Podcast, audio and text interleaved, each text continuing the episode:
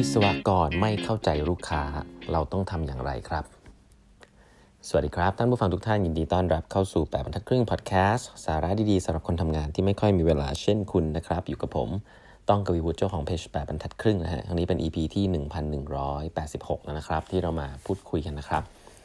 วันนี้ก็เล่าต่อนะครับถึงหนังสือ Play Nice but Win นะครับ วันนี้เนี่ยจริงๆแล้วอย่างที่เรียนนะฮะไมเคิลเดลนี่เป็นคนที่ให้ให้ความสำคัญกับเรื่องของ feedback นะครับหลายๆเรื่องนะครับ แล้วก็เวลาที่เขาได้ feedback หลาย ๆ เรื่องมา ที่เขาพยายามจะปรับ culture องค์กรที่เราให้ฟังครั้งที่แล้วเนี่ยสิ่งหนึ่งซึ่งผมว่าเขาทำแล้วก็เป็นเรื่องตามทฤษฎีเลยนะว่าควรทำนะครับแล้วเชื่อว่าไมเคิลเดลก็คงทำเองแหละไม่ได้ไปอ่านหนังสือมาก็คือว่าหัวหน้านะครับเวลาที่เราได้รับ feedback อะไรมาจากลูกน้องจาก survey หรืออะไรแบบนี้นะฮะ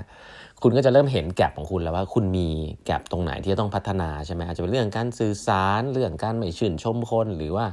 เรื่องอารมณ์เสียหรืออะไรเงี้ยนะครับ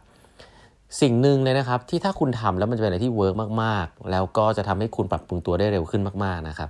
ก็คือให้ประกาศสิ่งนั้นต่อหน้าลูกน้องกลุ่มของคุณฮะจะเป็นแค่ลูกน้องกลุ่ม head ของคุณ หรือว่าลูกน้องทั้งองค์กรก็ได้นะครับไมเคิลเดลเนี่ย หลังจากที่ทำฟีดแบ็ก360องศาอะไรไปว่าองค์กรเป็นยังไง แล้วก็ถึงตัวเขาเองด้วยเนี่ย ได้ข้อมูลมาปุ๊บเนี่ยเขาก็มาสรุปแล้วก็ประกาศบอกทุกคนนะครับว่าเเขาเองเนี่ยก็มีข้อเสียนะเขาใช้คำนี้นะเขาบอกว่าเเขาก็บอกเลยครับว่าเขาเนี่ยได้รับข้อมูลมานะครับ แล้วก็จากที่อ่านมาเนี่ยก็คือว่า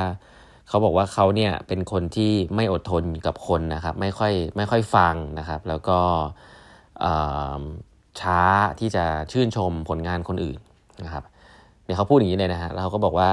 uh, I've got something to work on นะครับ I'm not done yet I want to get better ครับผมว่าอันเนี้ยคือต้องเรียกว่าตามทฤษฎีเลยนะ ก็คือบอกบอกเสร็จแล้วก็บอกว่า I want to do better นะครับไม่มีข้ออ้างไม่มีอะไรใดๆทั้งสิ้นนะหัวหน้าบางคนที่ไม่รับการเทรนที่ดีมาเนี่ยเวลาได้รับข้อมูลมาว่าเออลูกน้องบอกว่าตัวเองเป็นอย่างนั้นเป็นอย่างนี้เนี่ยนะ ในใจเนี่ยจะเป็นรู้สึกว่าลูกน้องไม่เข้าใจตัวเอง ฉันเนี่ยเจออะไรมาเยอะแยะ สถานการณ์เป็นอย่างนั้นเป็นอย่างนี้เป็นอย่างโน้นนะครับ ซึ่งไม่ได้ผิดนะ แต่อันนี้ก็คือหัวหน้าที่ผมคิดว่าไม่เก่าพอ เพราะว่า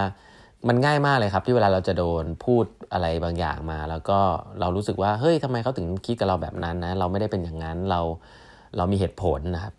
เชื่อเลยครับ ทุกคนเนี่ยมีเหตุผลหัวหน้าหรือลูกน้องทุกคนนะครับ เวลาทำอะไรทำให้อีกคนนึงไม่พอใจมีเหตุผลทุกคนแหละฮะ แต่คำถามก็คือว่า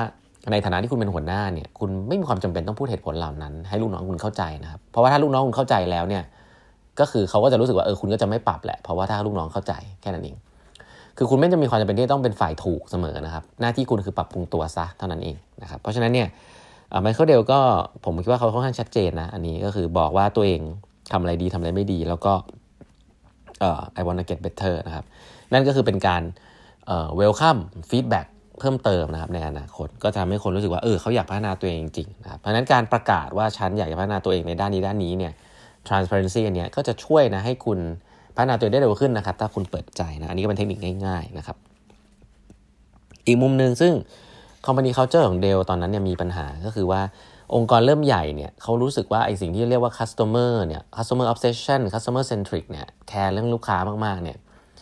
บังเอิญว่าบริษัทนี้ขายคอมพิวเตอร์ใช่ไหมครับแต่เป็น direct sale ก็คือว่าขายให้ตรงให้กับองค์กรไม่ได้ผ่าน retail store เนี่ยก็เพราะนั้นคนที่จะแคร์ customer แล้วก็เห็น customer จริงๆอะว่า customer เป็นยังไงต้องการอะไร เห็นหน้า customer อารมณ์ต่างๆ customer ของลูกค้าเนี่ยก็จะเป็น sales เท่านั้นนะครับจนไปนานไปเรื่อยๆเนี่ยองค์กรเริ่มใหญ่เนี่ยกลายเป็นว่าคนสาย supply chain กับสายที่เป็น manufacturing นะครับที่คนที่ทำคอมพิวเตอร์อยู่ข้างหลังบ้านเนี่ย ไม่ค่อย get ว่าลูกค้าเนี่ยเหมือนกับว่าชอบอะไรไม่ชอบอะไร แล้วเวลามีเซลล์มาอธิบายเนี่ยก็เหมือนจะพยายามจะเช่นเดียวกันนะครับ คือไม่ได้รับ feedback แต่เหมือนกับก็มีเหตุผลมีข้อจำกัดอะไรอย่างเงี้ย ซึ่งผมต้องบอกนะครับว่าข้อจำกัดทางด้านเทคโนโลยี ข้อจำกัดทางด้านการผลิตเนี่ยมันมีอยู่แล้วแหละฮะแต่น้อยๆเนี่ยการ Open Mind ว่าเออมันมีอะไรที่ brainstorm ด้วยกันว่าทำอะไรได้บ้างเนี่ยอาจจะเป็นสิ่งที่มีความจำเป็นนะในโลกยุคนี้ เพราะว่าเออเพราะว่าลูกค้าไม่ได้แคร์ครับว่าคุณมี constraint อะไร ลูกค้าก็ใช้เอาไปใช้คนอื่นก็ได้ถ้าเขาไม่แฮปปี้นะเพราะฉะนั้นเนี่ยผมคิดว่าแน่นอนคนที่เจอลูกค้าบ่อยๆ อย่างเซลล์เนี่ยก็พอโอเคอยู่แล้วนะแต่คนสายที่เป็น back office หรือ middle office เนี่ยก็มีความสำคัญนะครับ ที่จะต้องเขาเรียกว่าต้องต้องได้ยิน voice of customer ด้วยนะครับ ซึ่งเขาบอกว่าสิ่งหนึ่งซึ่งทำให้ลูกค้าทำให้คน back office หรือ middle office เนี่ยได้ได้ได้ได้ care ลูกค้ามากขึ้นนะครับ ก็คือการให้ลูกค้าเนี่ยมาเยี่ยมโรงงานนะ มาเดินออฟฟิศครับ เอาตัวลูกค้าเลยนะฮะ แทนที่เราจะไปเยี่ยมออฟฟิศแทนที่ลูกค้าใช่ไหมฮะ ให้ลูกค้าเนี่ยมาเยี่ยมที่ออฟฟิศครับ แล้วก็ให้เขามาเล่าเรื่องราวของเขาว่าเขาเป็นใครนะครับ แล้วเขาใช้ใช้ Product อย่างไร เขาชอบ Product ตรงไหน เขาไม่ชอบตรงไหน แต่มาคุยให้กับทุกคนฟังนะครับมาคุยให้กับทีม manufacturing นะครับ มาคุยให้กับ supply chain นะครับ กลายเป็นว่าแทนเราจะไปวิสิตลูกค้าให้ลูกค้ามาวิสิตเราแทน เขาบอกสิ่งนี้ทำให้คน middle กับ mac office เนี่ยตื่นเต้นมากนะครับ เพราะว่าที่ผ่านมาก็เหมือนกับผู้บริหารก็เป็นนะ คือหลบอยู่ข้างหลังคนที่ออกไปเจอลูกค้า แล้วก็คอมเมนต์คอมเมนต์อะไรเงี้ยแต่พอเจอลูกค้าตัวจริงด่าเนี่ยไม่มีใครกล้าสวนลูกค้าอยู่แล้วนะครับ เพราะฉะนั้นเนี่ยก็เป็นเทคนิคง่ายๆนะที่ผมคิดว่านำมาใช้ได้นะครับ ก็ให้ลูกค้ามาเยี่ยมออฟฟิศตัวเองเลยนะครับ เข้าไปเยี่ยมในที่ทุกที่เลยนะครับ แล้วก็เล่าเรื่องนะครับของตัวเองว่าใช้ Product อย่างไรให้กับคนในองค์กรฟังนะครับ อันนี้เดลก็ใช้แบบนี้ก็เจ๋งดีนะฮะผมจะจะปิดตอนนี้ด้วย ผมว่าเป็นเหมือนคำคำพูด statement แล้วกันเนาะที่เป็นคำที่เดลเนี่ยเขาเขียนขึ้นมาหลังจากที่เขาเริ่มทำเรื่อง culture จริงจังแล้วนะมันก็จะต้องมีเหมือนกับ statement นะครับที่เอาไว้ใช้ในการสื่อสารกับพนักงานนะครับ อันนี้ก็คือเป็นเป็นกลุ่ม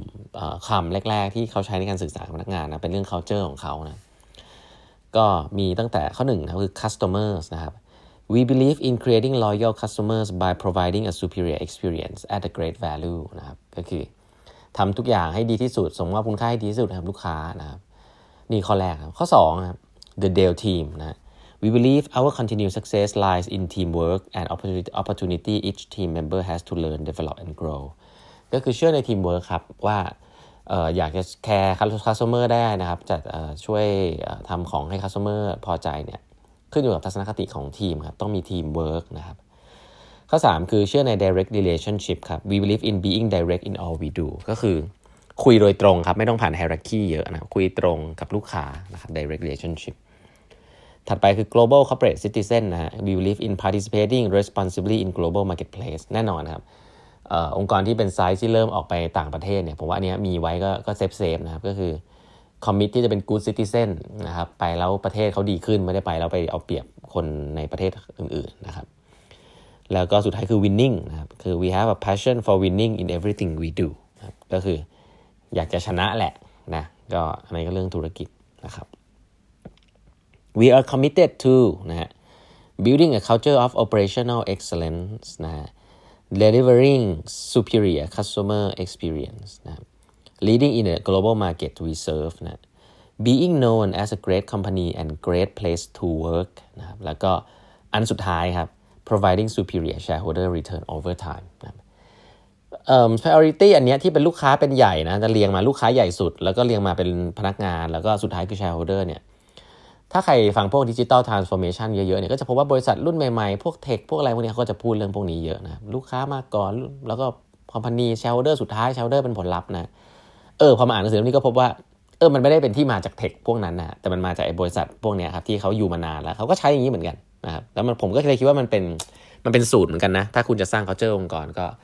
เออลูกค้ามาก่อนนะครับทำยังไงให้คุณสร้าง value ให้กับลูกค้าได้นะครับทีมงานก็จะพอๆกับลูกค้าเนี่ยแหละก็คือทีมงานเป็นคน deliver สิ่งนั้นให้ให้กับลูกค้านะถ้าคุณดูแลทีมงานดูแลลูกค้าได้เนี่ย shareholder จริงๆแล้วเขาจะได้ผลลัพธ์สิ่งนั้นเองนะครับแต่นั่นก็คือผลลัพธ์นั่นเอง วันนี้เวลาหมดแล้วนะครับ ฝากกด subscribe แบบไทยครึ่ง podcast นะฮะแล้วพบกันใหม่วันพรุ่งนี้นะครับ สวัสดีครับ